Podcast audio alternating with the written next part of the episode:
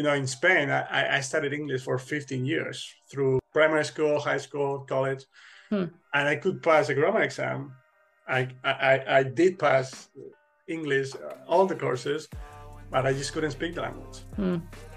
And it wasn't until I started watching the NBA in English that I actually acquired. and of course, just like you, I, I, realized afterwards, once I started reading Krashen and so on, I realized, oh, so that was the thing that actually helped me out, right?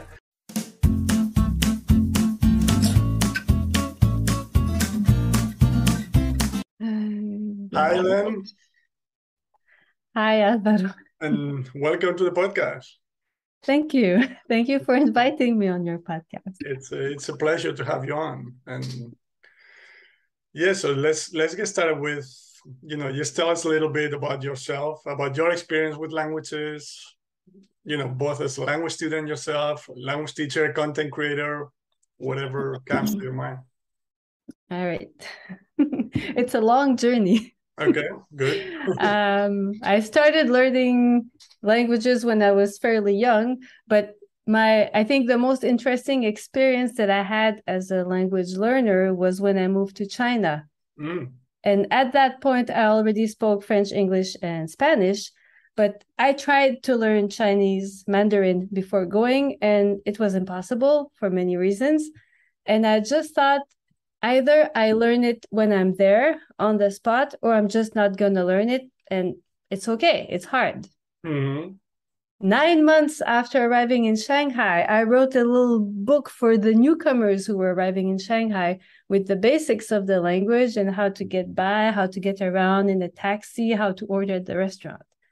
So it took me nine months of immersion in a nice context. People were nice, and I was able to communicate in Chinese. Cool. Uh, and so this is, oh. Sorry. Now, did you write that in Chinese or what? No, no, no, no. Ah, okay, okay. No, okay. no, sorry, sorry. No, the, the guide was like Shanghai 101, I think. I don't remember. Mm-hmm. I, I never used it much, but I was able to do that. And there was no studying. There was, I didn't use anything. I didn't use the internet. All I did was go out and talk to people at the restaurants, at the convenience stores, uh, taxi drivers, mm. A few friends. I had a Chinese teacher at one point, but she didn't teach me much. Like the grammar is not very useful when you're in immersion. You want to understand what people are actually saying. Mm-hmm. Um, and people were really nice. They were curious about us. They were very open. So that helped with the affective filter. and when we would say one or two words of Chinese, they were like, "Oh, Oh, your Chinese is so good." They were so happy, so encouraging. Right. Which is exactly what you want to do. Not, "Oh, your pronunciation is not good." And the fact also that Chinese grammar is really nice and simple okay. for beginners. I don't know the higher levels, but as a beginner, it's simpler than English grammar. Same simple, logical word order, no articles, no masculine, feminine, barely any verb conjugations. It's awesome. Mm-hmm. So, this is the other thing that made it easy for us to pick up Chinese very quickly. So that's amazing. Compare that with Korean. I never really learned much Korean. So I can read, I can understand a lot of things, I can order at the restaurant. But living in Korea, the experience is completely different because people are shy, they're reserved with strangers, they don't okay. normally interact with people they don't know, and they don't expect you to know Korean. And if you speak a little, they assume you're completely fluent, and then it's just like, I don't understand anything. Right, right. So because of the culture and because of the grammar and pronunciation that are so much more complicated in Chinese, I never really acquired Korean. Right. Yeah, and I guess it's it's hard when when you're starting pretty much from scratch, right? And you're not getting the help you need, right? And and yes, as you were saying that you you wasn't you weren't using the internet, so you didn't have you know the new youtube channels that are coming up with you know yeah the, the tell stories or they talk about the culture of the countries to sort of mm. get you started and mm. be able to get to a point in which you can start understanding what's going on in the real world, right? Yeah. Yeah.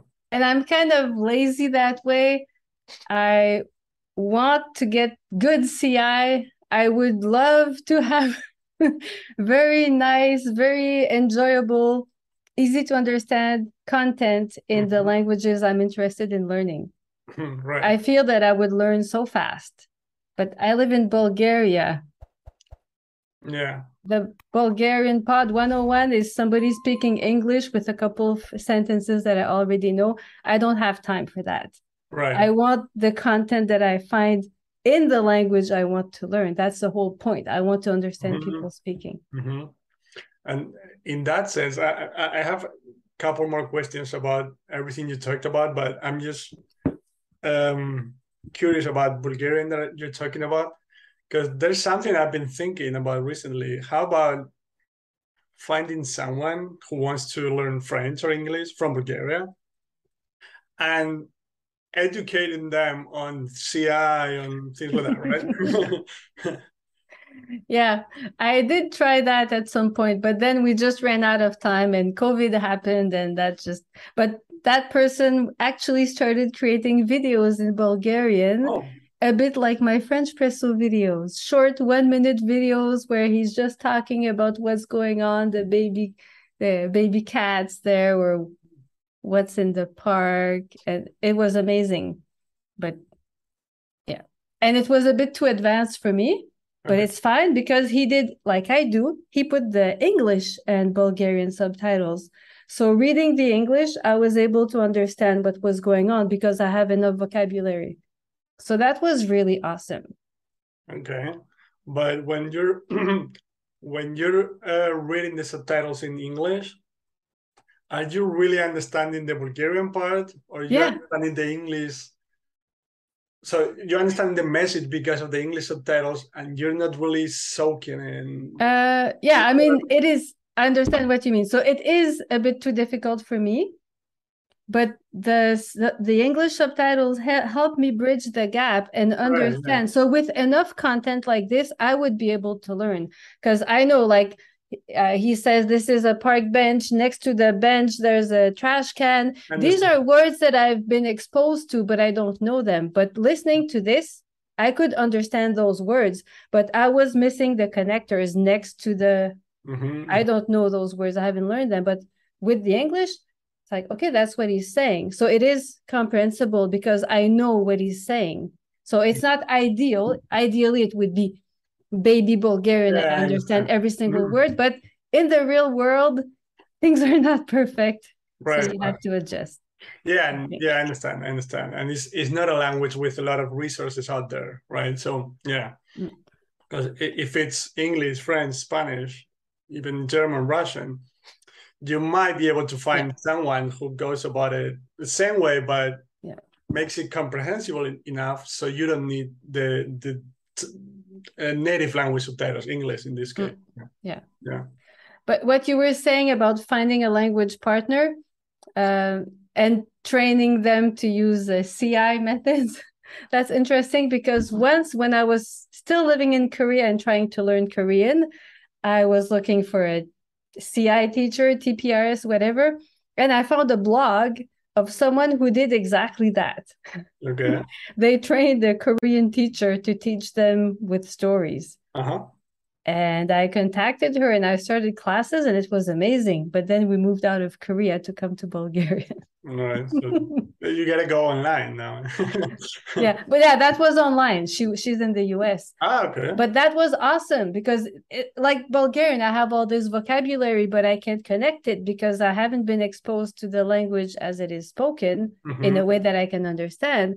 But with the story, we could see what was going on. It's like, yeah, I know the word for jump, I know the word for run. Now she's using them in context, and I can follow the story. Mm-hmm.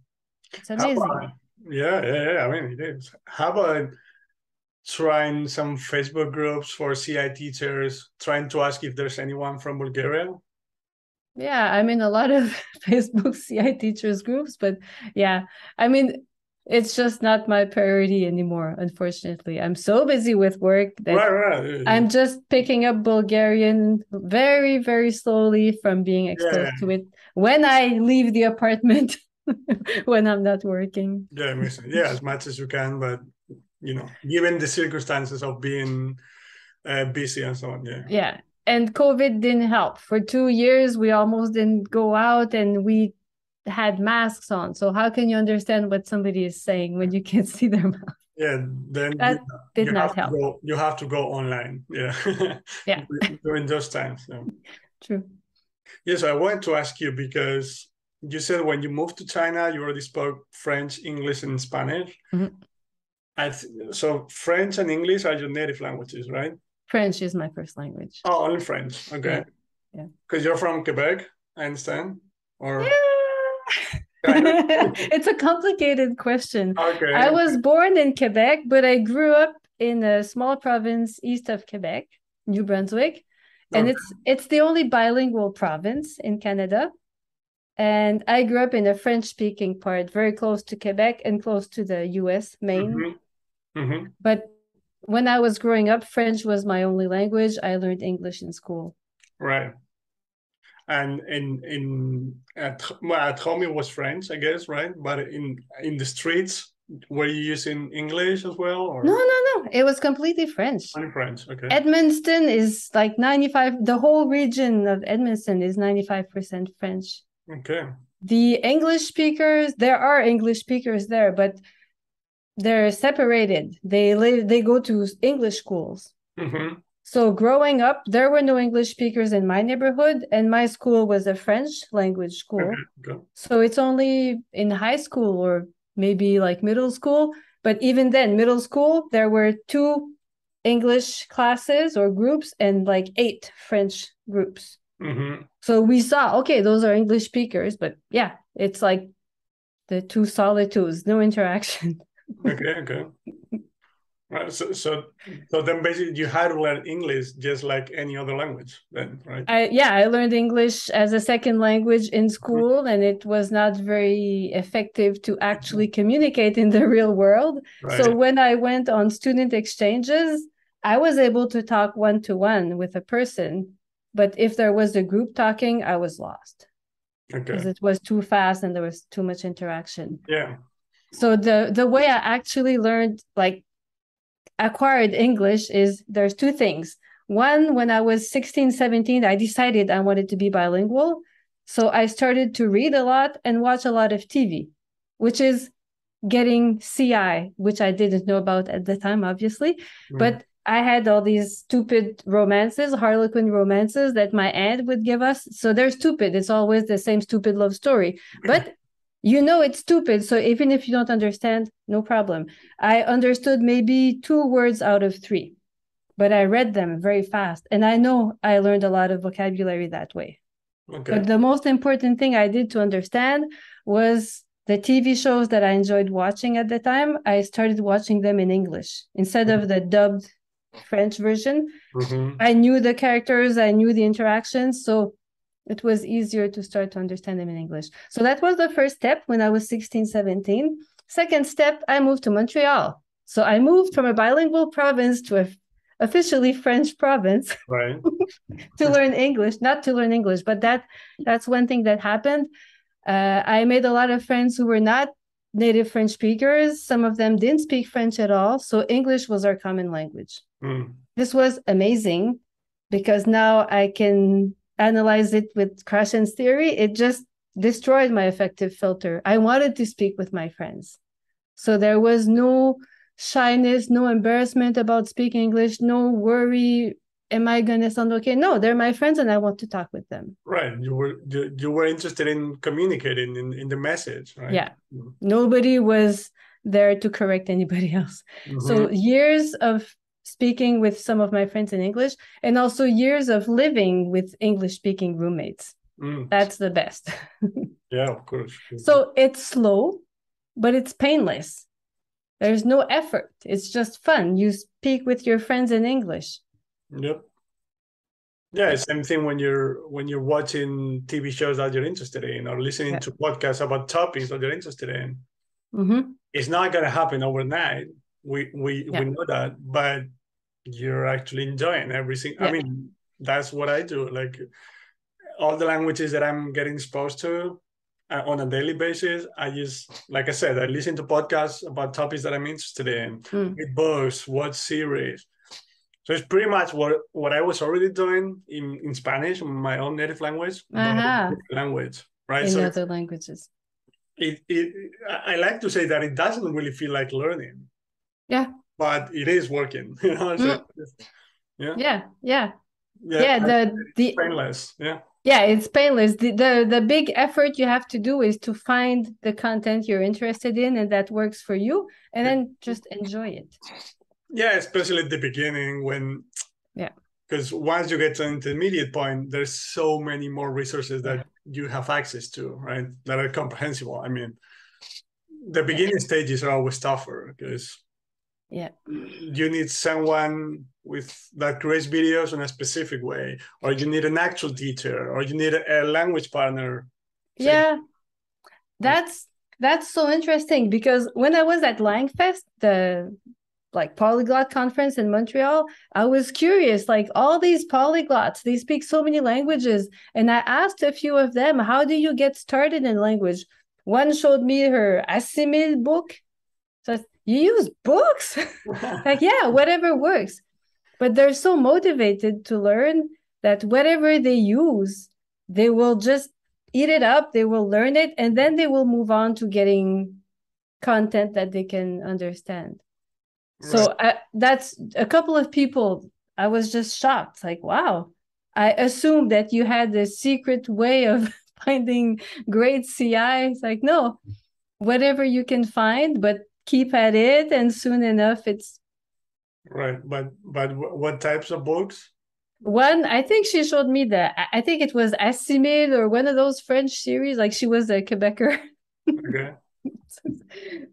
I can't study with those books not anymore. I did oh, a so long time like ago.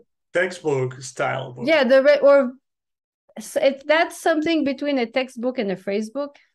Okay. But I mean, if you don't have access to anything else, it's okay. Yeah, right. Use whatever you can find. But yeah, ideally you would find a language partner, but yeah, I mean in those textbook or Facebook, you do find some stories here and there. It's just anything that resembles the traditional way and, and it just it just puts me off, you know, like I know on, on guard. Like no no no no no. yeah, I guess it's really personal. Everybody is going to be different because uh, I see a lot of people, including several of my students, they do both. They get CI, they watch a lot of YouTube videos, some mm-hmm. watch TV series, they're getting some read. If they're advanced enough, they can read.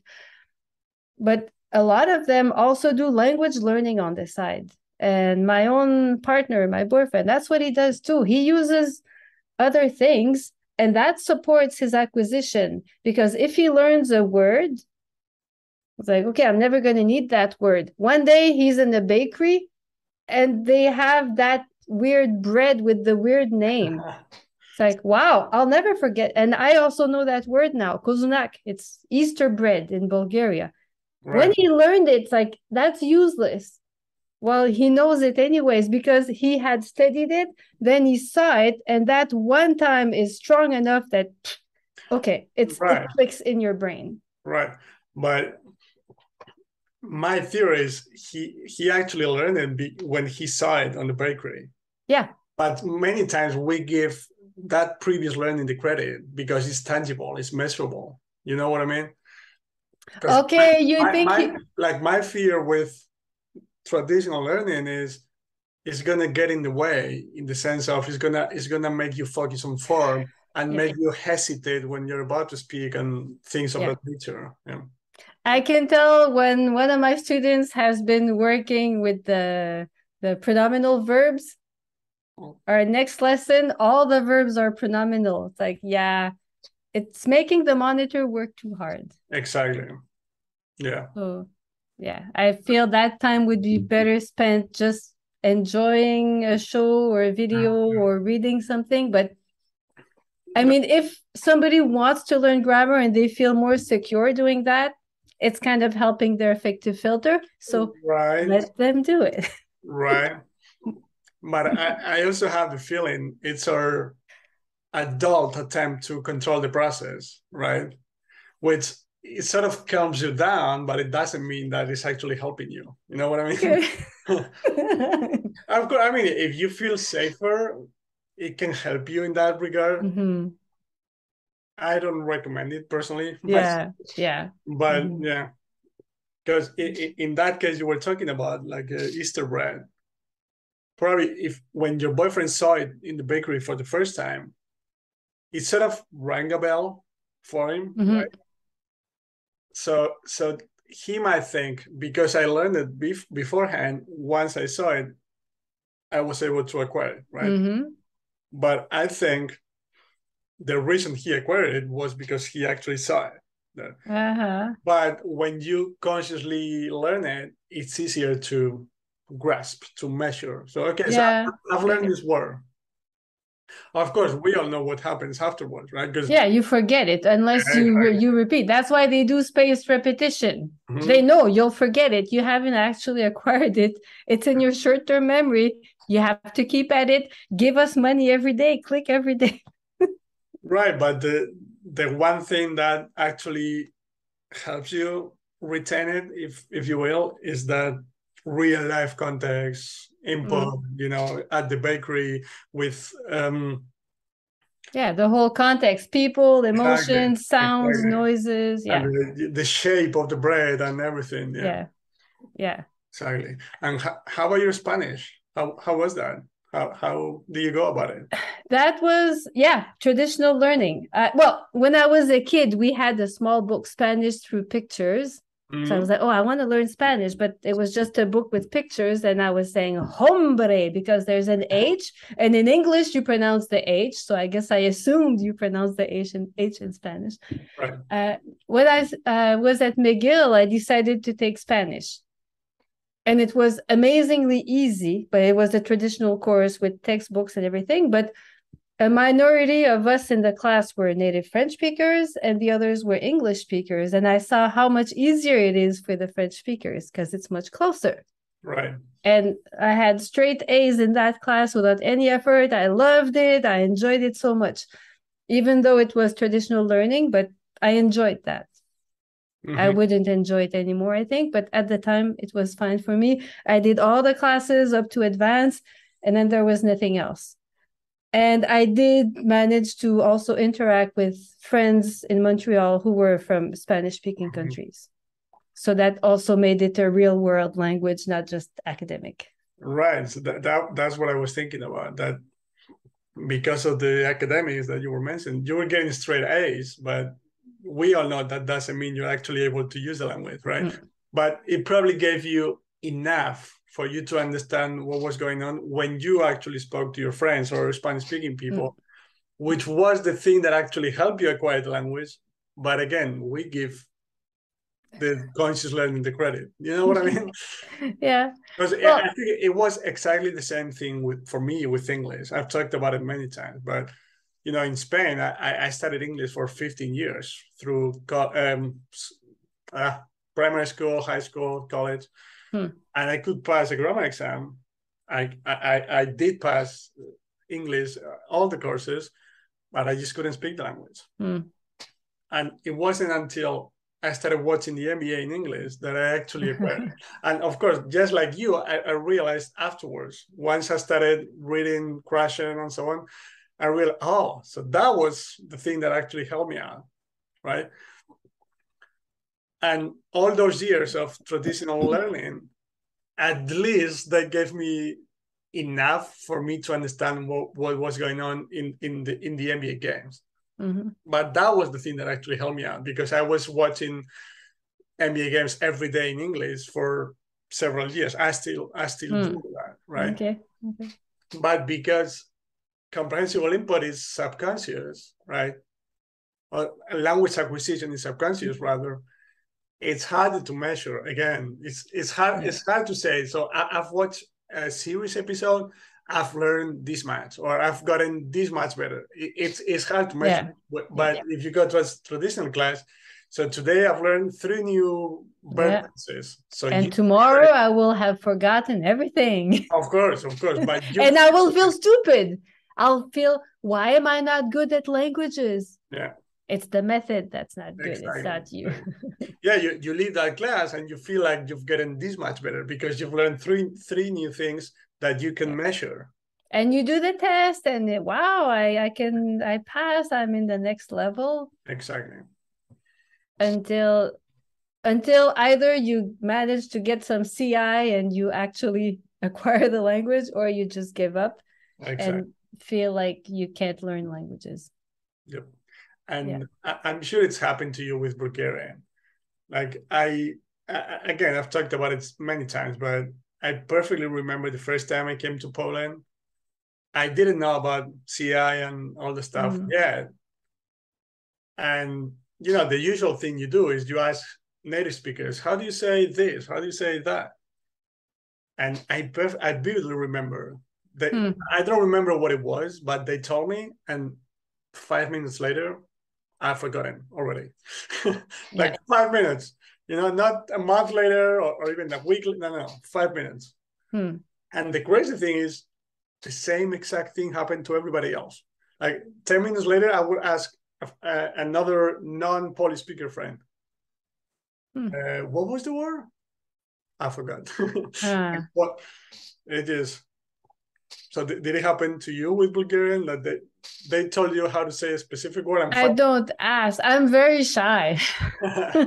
I probably don't look shy because my teacher personality is outgoing. Okay.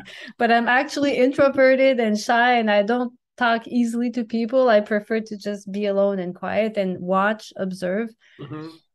And when we go to the stores or to the restaurant, Daniel speaks way better than me. So he's the one doing all the interaction. I can understand what's going on, but I don't want to make the effort to speak because I don't feel that I've heard enough. Right, right, right. To be able to say. Mm-hmm. Yeah, I mean. So I will not ask people, how do you say this? Yeah, no, no. What, what, what I'm talking about is with like Polish speaking friends, not not not a random person. Yeah. Okay. Okay. Yes, a Polish speaking friend with which we communicated in English at the time. Mm. But just out of curiosity, how do you say? You yeah. know, you're in a bar. How do you say beer? it means nothing. Yeah.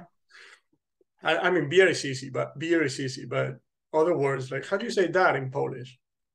Okay, good. Five minutes later. Yeah.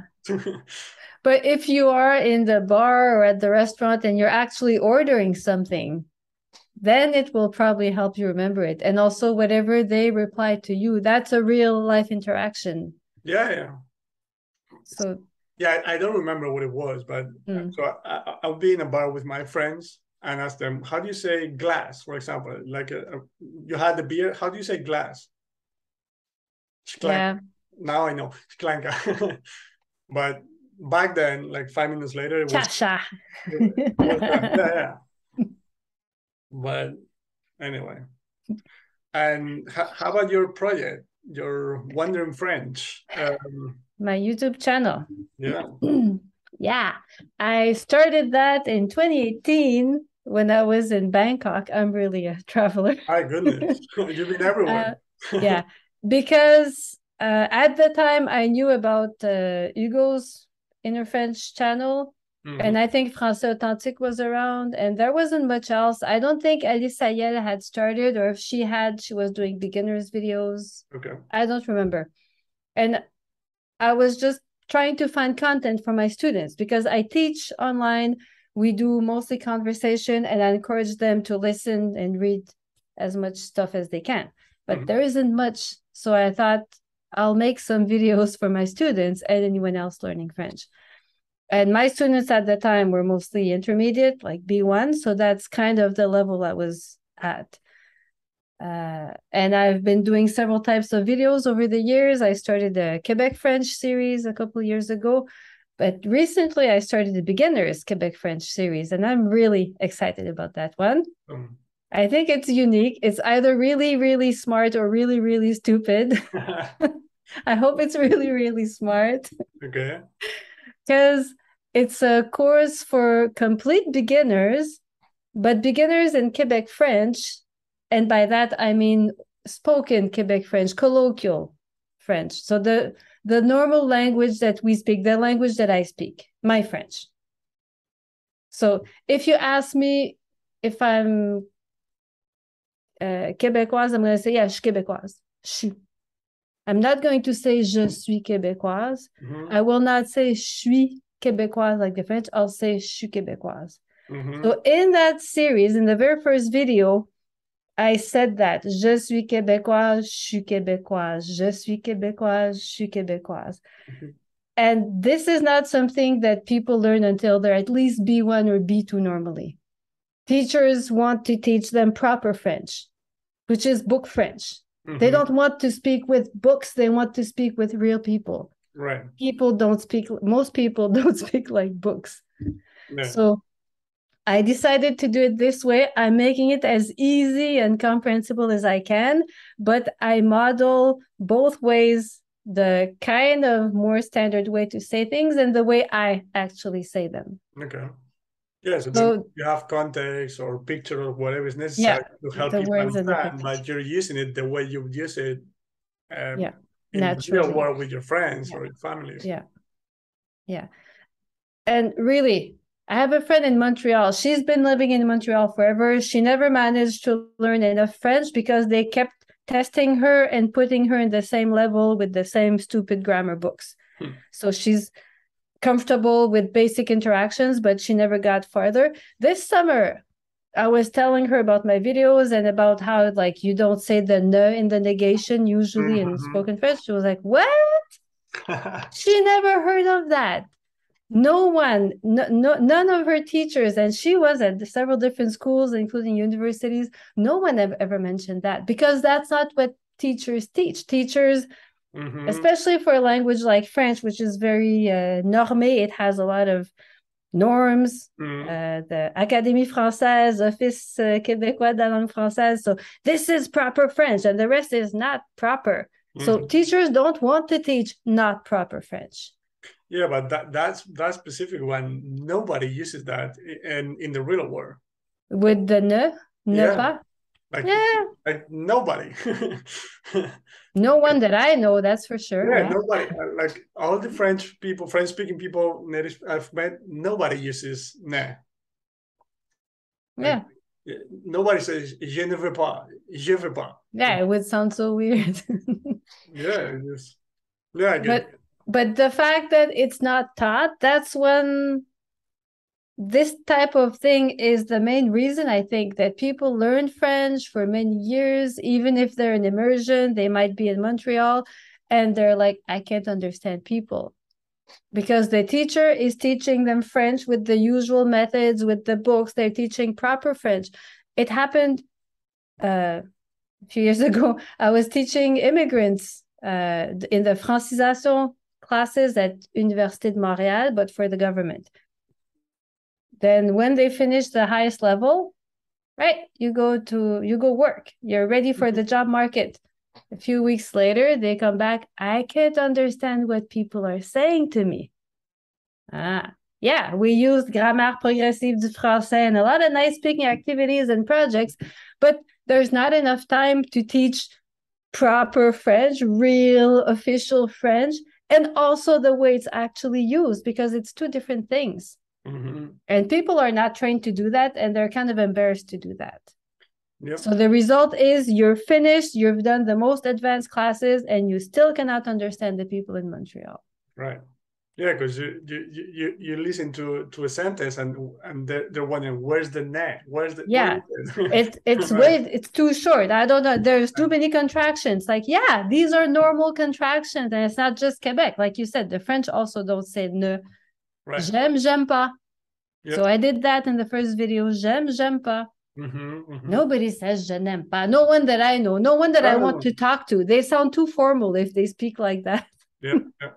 So I would not feel very comfortable being friends. I would I can't imagine being comfortable with somebody who would speak like that. Mm-hmm. Uh, for many different sociolinguistics uh, reasons. Uh, yeah. linguistic insecurity and glottophobia and we judge people based on the way they speak we judge ourselves based it's complicated right yeah but it, it's just not natural. That's it. Yeah it's just it's not the way people communicate yeah. Mm-hmm. and yeah. you you can accomplish that by i mean even if you're a private students you can have conversations with them or you can create a story in which the characters in the story have conversations with one another and speak the way you would speak in yeah. in in real life. There's so mm-hmm. many ways to do it right? Yeah. You create stories with your students. I do mm-hmm. so I, yeah i do for the most part i also play board games sometimes for example or Mm. Or I, I, like I said, or I, I, depending on the level, of course, I show them pictures. If, if, I know they're interested in traveling, I might show them some pictures of my travels and speak mm-hmm. about my experience and so on. Yeah. At the end of the day, or sometimes I do have conversations, well, just pure conversations in which I know I need to do most of the talking because that's what I need in order to get better, right? But mm. if they're comfortable enough or they're intermediate level, they can they can already communicate in, in a certain way. But mm-hmm. for the most part, I do stories, but uh, besides the weird, crazy details, you wouldn't you wouldn't tell it's not an actual conversation. And, mm-hmm. and that is, is I'm not circling or asking questions uh, like you know, is it green or purple? uh, is he eating or drinking? You know, I ask, I do ask questions, but to keep the the story going, and you know, mm-hmm. so it's all about meaning, about the message, mm. and and we create like crazy, complex story from an intellectual point of view, mm. right?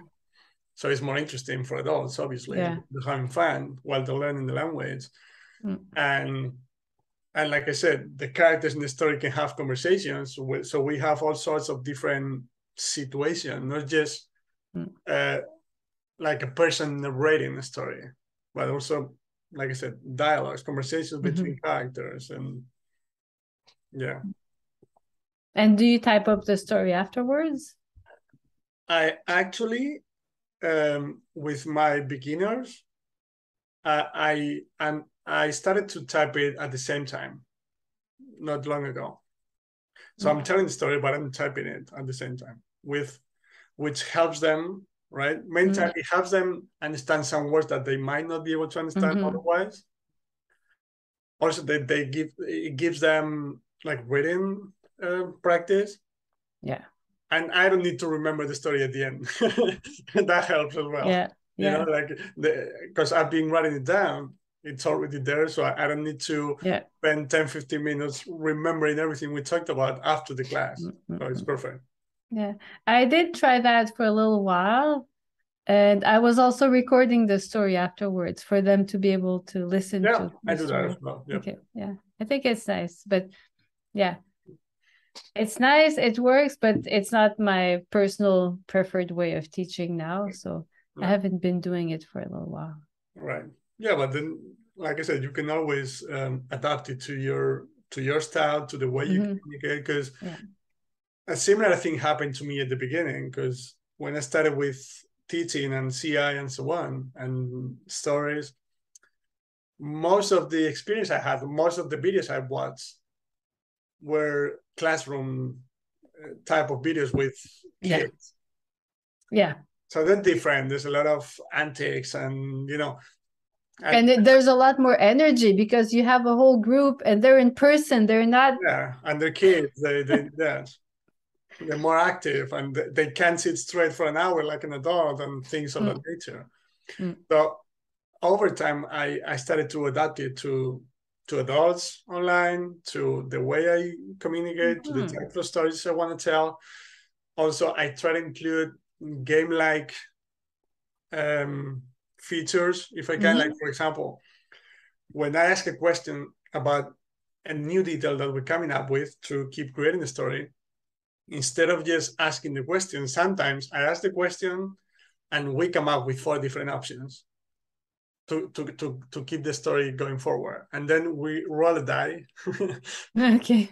And you know, whatever the outcome, we go with that option. so there's a lot of um, improvising mm-hmm. as well, and you know, so I I, I, I like that. It's mm-hmm. it's fun, yeah.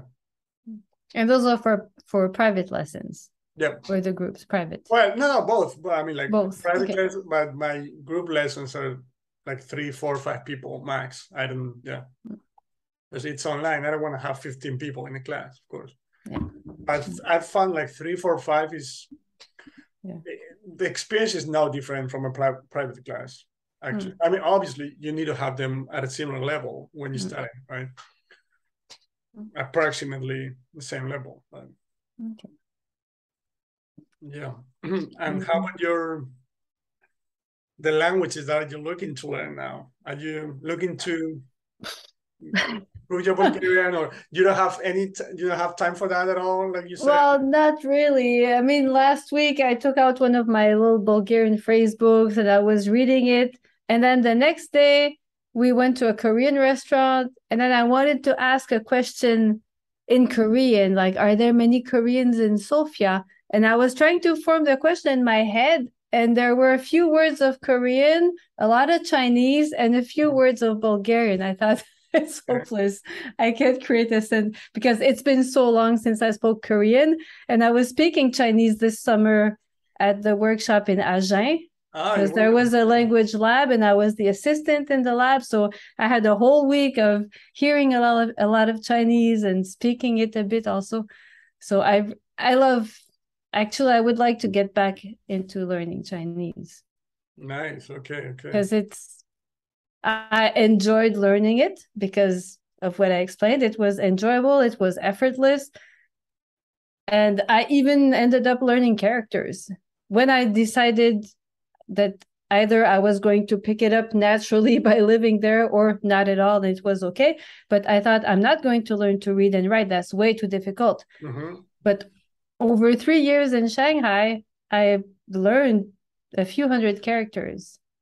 I was able to order at there's one uh, type of restaurant, the hot pot, where you have a tiny piece of paper with all the ingredients you can get for your hot pot, and I could order everything that I wanted except for the meat. That was too complicated.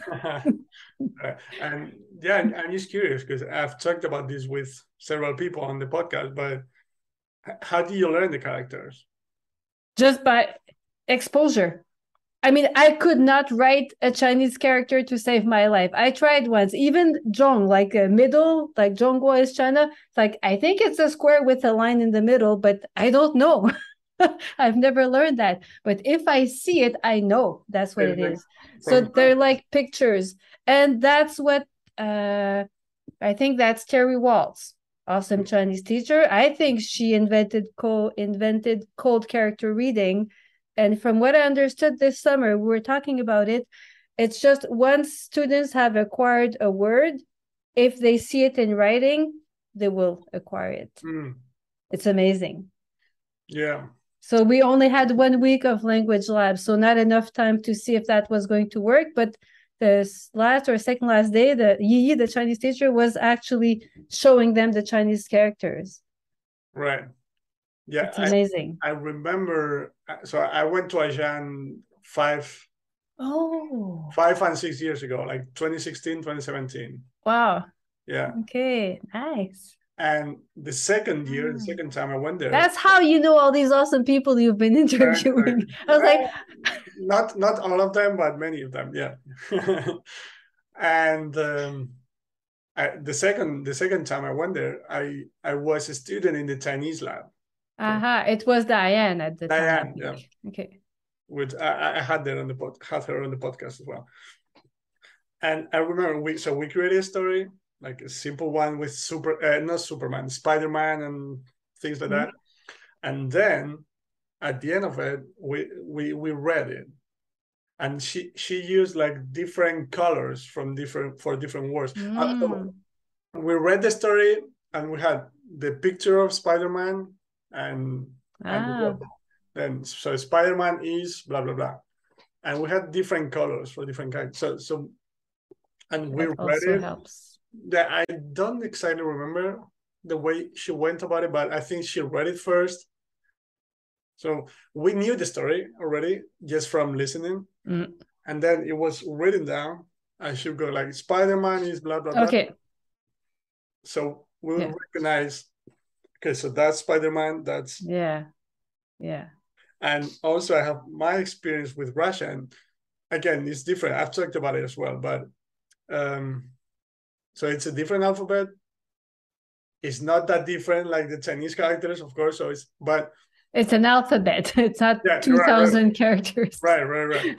but I remember watching um, some of the videos by Ina, Comprehensible Russian channel, and in some of them she had a, a map of Europe with the names in Russian. Mm.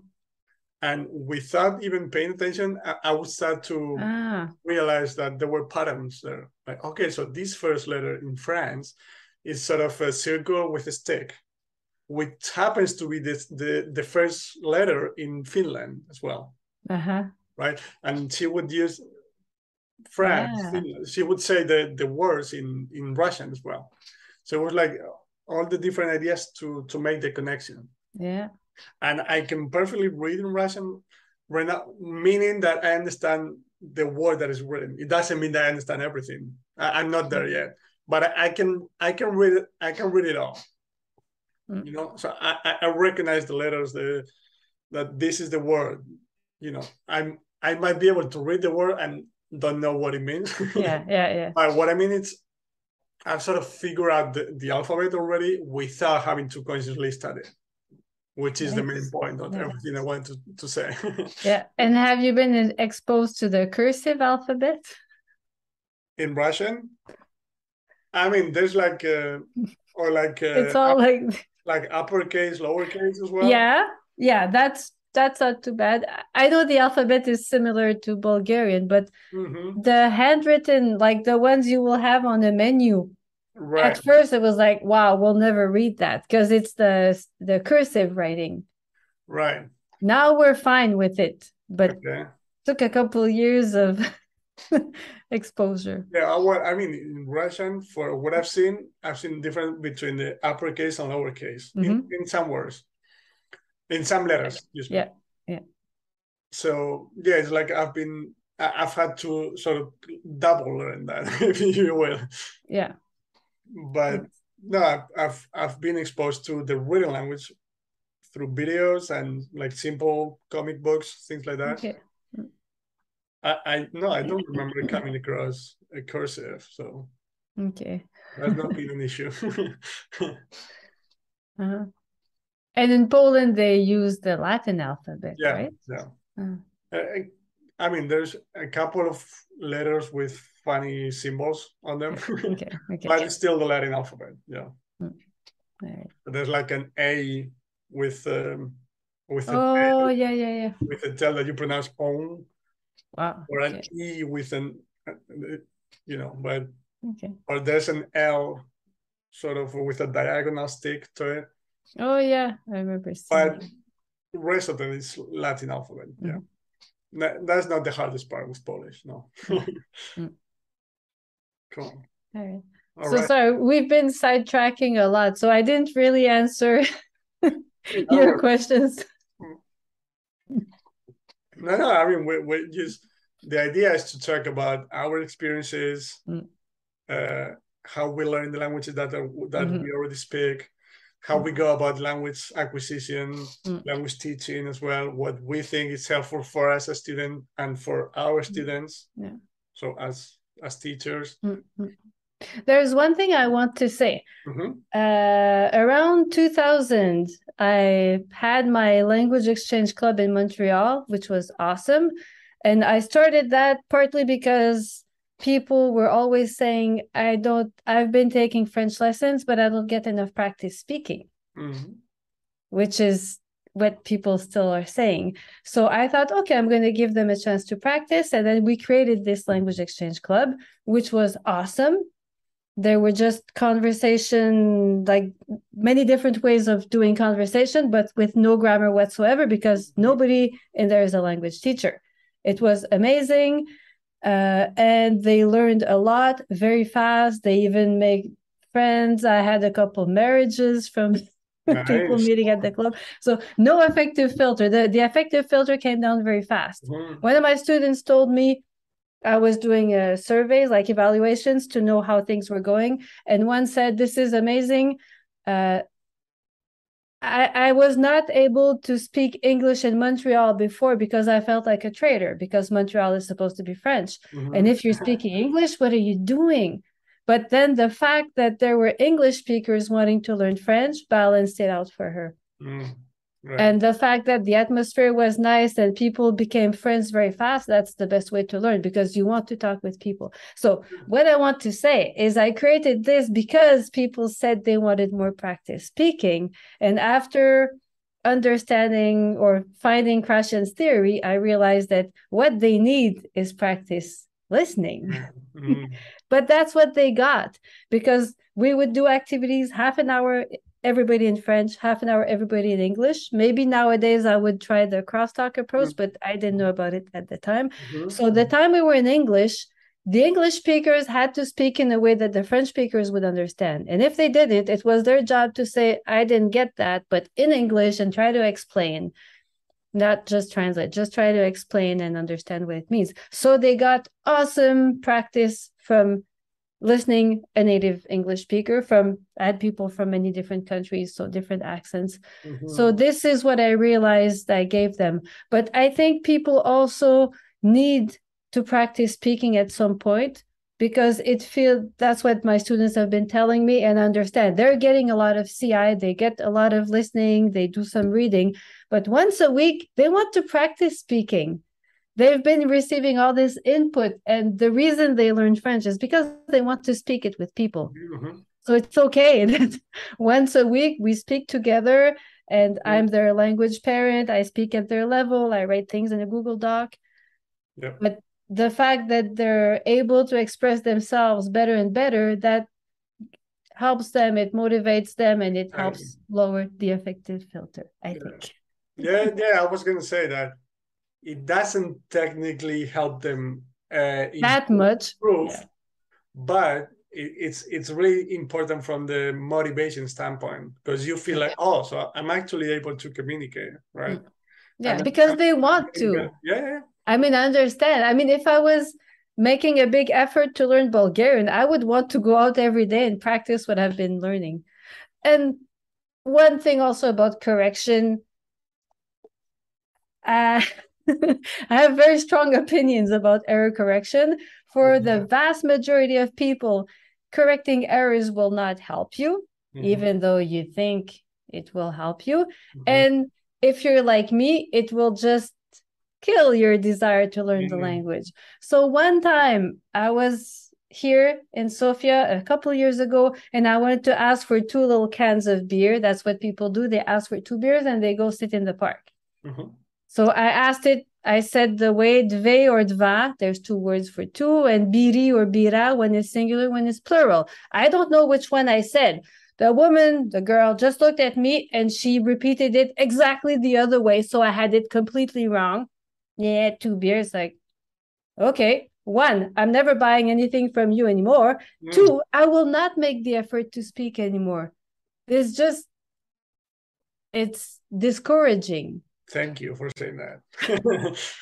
I, have been, I've been, I've been, I'm trying to pump that in people's head.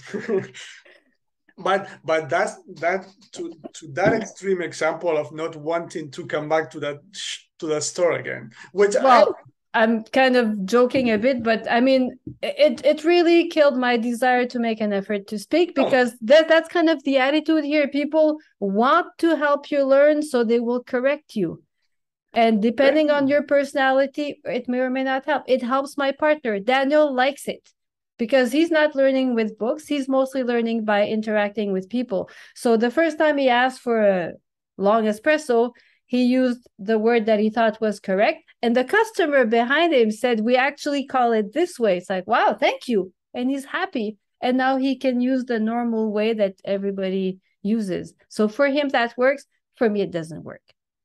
Right but yeah, I mean, I, am on your side to be honest. but sensitive ego. my, my theory is for some people it just kills them, like you said. For mm-hmm. others, they might think it helps them, but I think it doesn't. And let me explain. For your husband, uh, for your boyfriend, partner, yeah. Uh, he might What's think, up? he might think that was the thing that helped that helped him mm-hmm. um, produce it the right way afterwards. Mm-hmm. But I argue the reason why he's able to produce it correctly now, most of the time in in in in, in real time, is because he's listened to it many times. True. You know yeah, what? makes sense. because if, if if you look at it, most of the times, I mean, in in in his case, he didn't know, right? But most of the times, you make a grammar mistake, you already knew the the, the correct form yourself. yeah. But it didn't prevent you from actually making that mistake. If you've learned it, yeah. If yeah, you've yeah. learned it, so. Exactly. Yeah, but even if you haven't, the way to actually acquire that is to listen to it, yeah. right?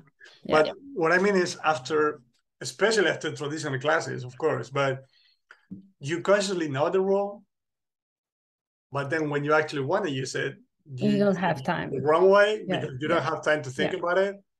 And people want to correct you, but what I'm saying is most of the times you already know what the right way, yeah. what the right way to say it is.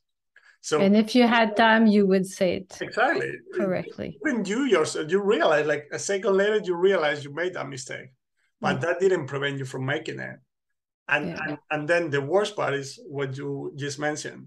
That some people will get this. You feel? Yeah. It, yeah. you, become afraid of speaking, even even if subconsciously, because for some mm. people like you, it happens to me as well. It's it's obvious. Mm. I, I, can feel that I don't want to communicate as much as I wanted to before. Mm. But for other people, they might think it doesn't affect them, but on it some your subconscious level it does. I, am I'm, I'm convinced it does. Mm, mm, mm. but i didn't so, take it a step further and say that it doesn't help anybody. Yeah yeah. So the way i've always corrected my students from a long long time ago and even now i'll do it sometimes but less and less.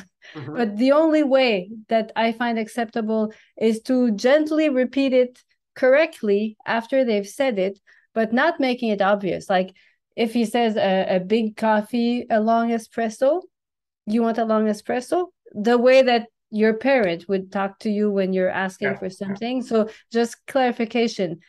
And what I've noticed is if they're ready, like if it's something that they don't quite know, but they're ready to know it, ready to learn it, they will pick up on it. And if they're not, it will fly right over their head and I will not insist. But if they get it, like, oh yeah, I remember learning that, I'll write it in the Google Doc if it's mm-hmm. like a grammar thing. Yeah. And then they can go back and look at it. And, oh yeah, I remember learning that. Because for a lot of people, whether whether or not they're right, they feel that it helps them learn or acquire the language. So I'm there to support them in whatever they feel right. they right. that works for them. But still, I will always encourage everyone to get right. a lot of content. Yeah yeah because what i try to do is the same thing like i try to repeat it correctly myself yeah. but in a different subtly, subtly. yeah but if Not... i if if i can like two minutes later. So so they don't uh... so they don't consciously think about it. You know what i mean? Okay yeah they, yeah. to the right way but not because if you tell them five seconds later they'll know. They notice. Okay. well, they're not actually correcting directly, so you're helping them because mm-hmm. they they listen to the right way in context. Right? Yeah. Because you use it within the context of the conversation, not yeah. not just wrong, you know. Yeah, yeah, yeah. But as I mean, as much as I can, I try to use it so they acquire it, but without them realizing that I'm yeah. That that I'm correcting them. yeah, yeah. Or it, it's more like modeling because sometimes, like I can tell, they're not quite sure how to pronounce something, and then I'll just sometimes I'll just say it for them. Like, yeah, okay, uh, guys, they're struggling. What's the pronunciation? Mm-hmm, mm-hmm. And then if I can, I'll just reuse it a couple times in the. Yeah. Yeah. Yeah, because then many times, like you said, if if there's something they're ready to acquire or they're on the on the on the verge of acquiring it, mm. you're probably gonna use it naturally mm. as you speak. You know, yeah. it's naturally yeah. you're gonna use the most common expressions or words and so on. Yeah. And if they're not ready for it, you can tell them a thousand times. Yeah. I mean, if, if they if, if they're not there yet, mm. they might need a hundred more times mm-hmm. to listen to that mm-hmm. word, right? So it, they'll just get there. yeah. yeah. Patience. Exactly. yeah, but I find it really important to to tell them and myself when I'm learning a language that you you can say what you can say at a specific moment. Mm. It sounds pretty obvious, but I think it's not. What, what I mean by that is, or you can understand what you can understand. Yeah. What I mean by that is there's no shortcut, there's no hack that's gonna take you from understanding this much to that much in in an hour or mm. with a flashcard. You know what I mean? Mm-mm. Yeah. Yes. You can so you can communicate at this level. It is what it is. Mm. No, it doesn't mean it's not working. It doesn't mean you're not good at languages. It doesn't mean you know what I mean. That's where you're at. I understand the frustration because our ultimate goal is to be able to communicate in the language. I get that. I feel that myself, of course. But if I can communicate at this level, it means I can communicate at this level. It doesn't mean I should be here. Mm-mm. I'm here. So even if I should, even if it's real that I should be here, which I don't think it is, there's no point mm. in dwelling, mm, right? Mm, mm, that, that helps me a lot. Like okay, I, would love to communicate more fluently, more fluently, mm. but I'm not there yet. I, will get there later. Know. Mm. Yeah. Right. Okay. All right. Are you going back to Agen one of these summers? Uh, the yeah. Agen workshop. Yeah, I mean, you're in Europe. I am. I am. Yeah, yeah. I, I, I plan on going every single summer. Right. It's it's um, it's funny because it's perspective plays a role here as well. And let me explain what I mean because so you're you're Canadian, right? So now that you're in Europe, it's it's to you it seems like it's just down the road, right? but the, the two years I went to Agen, I was I wasn't actually in Spain in my hometown, which mm. is in the center north of Spain. okay. And Agen is in the south of France. Yeah, it's right? not far. So it was like a five six hour drive which is super close. But now I'm in Poland. you can fly. I know, I know, I know. but it's completely psychological. Yeah, okay. But I can, I mean, I can fly to Bordeaux, I guess. But, you know, just, yeah, I fly into Toulouse, but Bordeaux is more oh. expensive. So, so far I've been flying into Toulouse. Oh, Toulouse I love yeah. Toulouse, but I want to visit Bordeaux. But anyway, but you know, there's a group of Spanish teachers who started a small conference in Spain this year. Uh, they've already done it? Yeah. This year was there's a small group that started a conference in Germany and there's one in near Amsterdam. yeah, I uh, knew that one. And I, uh, I think that's not the, new. I knew about the German and the Dutch one, but, but the one there's I think in Huerta. I don't remember what it's called, but I'll find it for you. And do you know who it is? or who's organizing it? I'm not very good with names and faces. Okay. I, I know the faces, but I don't remember the names. Okay. Actually. No worries. I don't want to say names and it's not them, but I'll find it for you. you can send me an email. No worries. No yeah, worries. yeah. Perfect. I think it's in Huerta, so that's kind of north central. Huerta? I think is that a city in Spain? I mean, it's, it's not acquired. it's not. It's not a famous city. Yeah, I think there's a city called Huerta. Probably, yeah. I'm not sure that's where it's happening. So no worries, no worries. I'll look it up or or I'll ask you in an email. Yeah. Mm. But yeah, anyone who is in Europe has access to new conferences also in other countries. And the big conferences are in the US. Mm-hmm, mm-hmm. There's also online training. Yeah. Yeah. It's an amazing network of teachers who use CI approaches because it works. It and then they want to help other teachers use them. It's amazing. Mm-hmm. They're lovely teachers. You went there this year for the first time or? Uh, the second time. Last year was my first time. Ah, okay. Last year was online, wasn't it? No, it was in person with masks and small groups. I was 2020, yeah, sure. Uh, yeah, so 2020 was online, yeah. It was online, yeah. Yeah, but I, I didn't go in 2020 because I wanted to go in person for mm-hmm. the whole experience. Like they said, the long lunch hour where you have time to meet people and absolutely have conversations that go beyond what you did in the mm-hmm. labs or presentations. Yeah. Yeah, from and from a technical standpoint, especially the first year, it really helped me like mm-hmm. put put the pieces together because 2016 when I went there for the first time, I hadn't started teaching yet. Uh-huh. I read a lot of books about Krashen, watched a lot of videos, but it really helped me put hmm. the pieces together, understand why we're doing what we're doing, what we need to do in order to help our students, and so on. Mm. Which language lab? Oh, you did the Chinese. And uh, that second first year, I, I did French because I didn't speak French at the time. Okay. Yeah, it's amazing to be a student in a language you don't know, and in less than a week, the language is in your brain. Mm-hmm. It's yeah. absolutely. Who was the French teacher when you did it? Sabrina. Sabrina. Okay, that's how you know her. yep.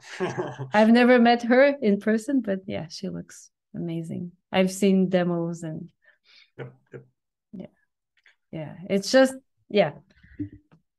I suppose everyone who's uh, listening to your podcast knows about CI and all these approaches, but yeah, yeah i'm i'm, I'm not going to stop talking about it until yeah. we make it as mainstream as possible yeah yeah i'm just very frustrated with the fact that it's hard to find ci based classes anywhere if you're not in the school system especially in the us i think that's where most are mm-hmm. well a lot in different countries in europe some in canada but not that much, I think. Mm-hmm, mm-hmm.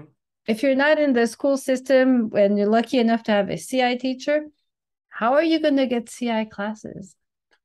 Well, I mean, uh, re- I mean, recently in, in the last few years, I've learned to. Uh, this is not about languages; this is in general, but I, I use it with languages. I, I, I've learned to sort of I'm gonna get a stoic here, like control what you can control, or you know what I mean. So yeah. or do what you can, you know, to change that. So back to to the language change thing that I was talking about. So you'd love to learn mm. Swahili, and you don't know if anyone teaching Swahili, right? So let me just try to find someone from you know Ethiopia, Tanzania, Somalia who speaks the language and for some mm-hmm. reason is interested in, in learning Spanish. Mm-mm-mm and educate them on how it goes. Yeah. Because you know, I can wish for someone to just pop up and start teaching. I mean, I'm using Swahili. I, am not interested in that right now, but what I mean by that is, what can I do to actually get it done? You know, mm-hmm. and this is like you know, stoicism, and it, it, doesn't yeah. have to do with. Uh, well, it has to do with everything. Yeah, of course. It of applies course. to anything. Yeah. Exactly, but yeah. Hmm. Cool. Yeah, so make it happen. If you want it, try to make it happen. And if you can't, you can't. Yeah, because we have the internet now. You can yeah. actually reach out to pretty much anybody on earth, which is yeah. amazing if you think about it. Yeah. So, and Swahili is a big language. a few years ago, I was uh, interested in helping to volunteer with uh, refugees in Drummondville, the small town where my mom lives in Quebec.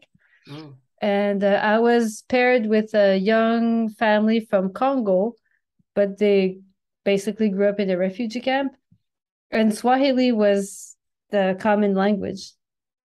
And he had a thumb drive with uh, Game of Thrones dubbed in Swahili. Nice. like, wow. He lived his whole life in a refugee camp, but he also saw Game of Thrones dubbed in his language the world is so small. How about that? yep. Exactly. But yeah, Swahili is spoken in a lot of languages. Yeah, there's so many languages to learn, but yeah. Yeah, it was just the first example that came to mind. Time, energy. Yeah. Anyways, I should go because it's is it later for you or for me? What time for is you, it? For you, it's for you. Ah. It's uh, yeah, it's uh, I'm an hour behind you. Yeah. Okay. All right. Oh yeah, we're kind of more east. Mm-hmm. So it was it was a pleasure uh, Ellen. Yeah. yeah. Immense pleasure talking with you. and well, I, we mentioned it, and I, I leave the links down below. But Wandering French is your project, your YouTube channel, right? Mm. Yeah. And yeah, if you're present on Instagram or any other um, platforms, you, you can you can send me yeah. all the links okay. and I'll list them down below. Yeah, mostly Patreon. People who want one video every day. Nice. They pay five dollars a month, five euros a month, and they get one video in their inbox every weekday. Perfect. With subtitles. It's a lot of work. That's why I don't have time to learn Bulgarian. Mm-hmm. Yeah, just web, uh, send me an email with yeah. every link you want me to to list. Share. Okay. Um, Thanks. All right. Perfect. Okay. So, well. Yeah. Thank you so much again, and I'll yeah We'll see you around. My pleasure. Yeah. See you around. Bye. Goodbye. Thanks so much for watching this interview. I hope you enjoyed it. I hope it was helpful for you.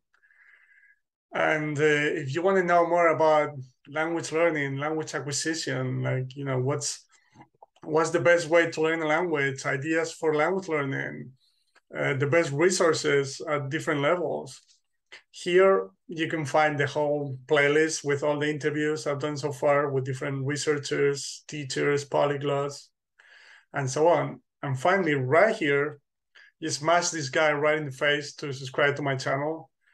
I really appreciate it. And I'll see you in the next one. Bye bye.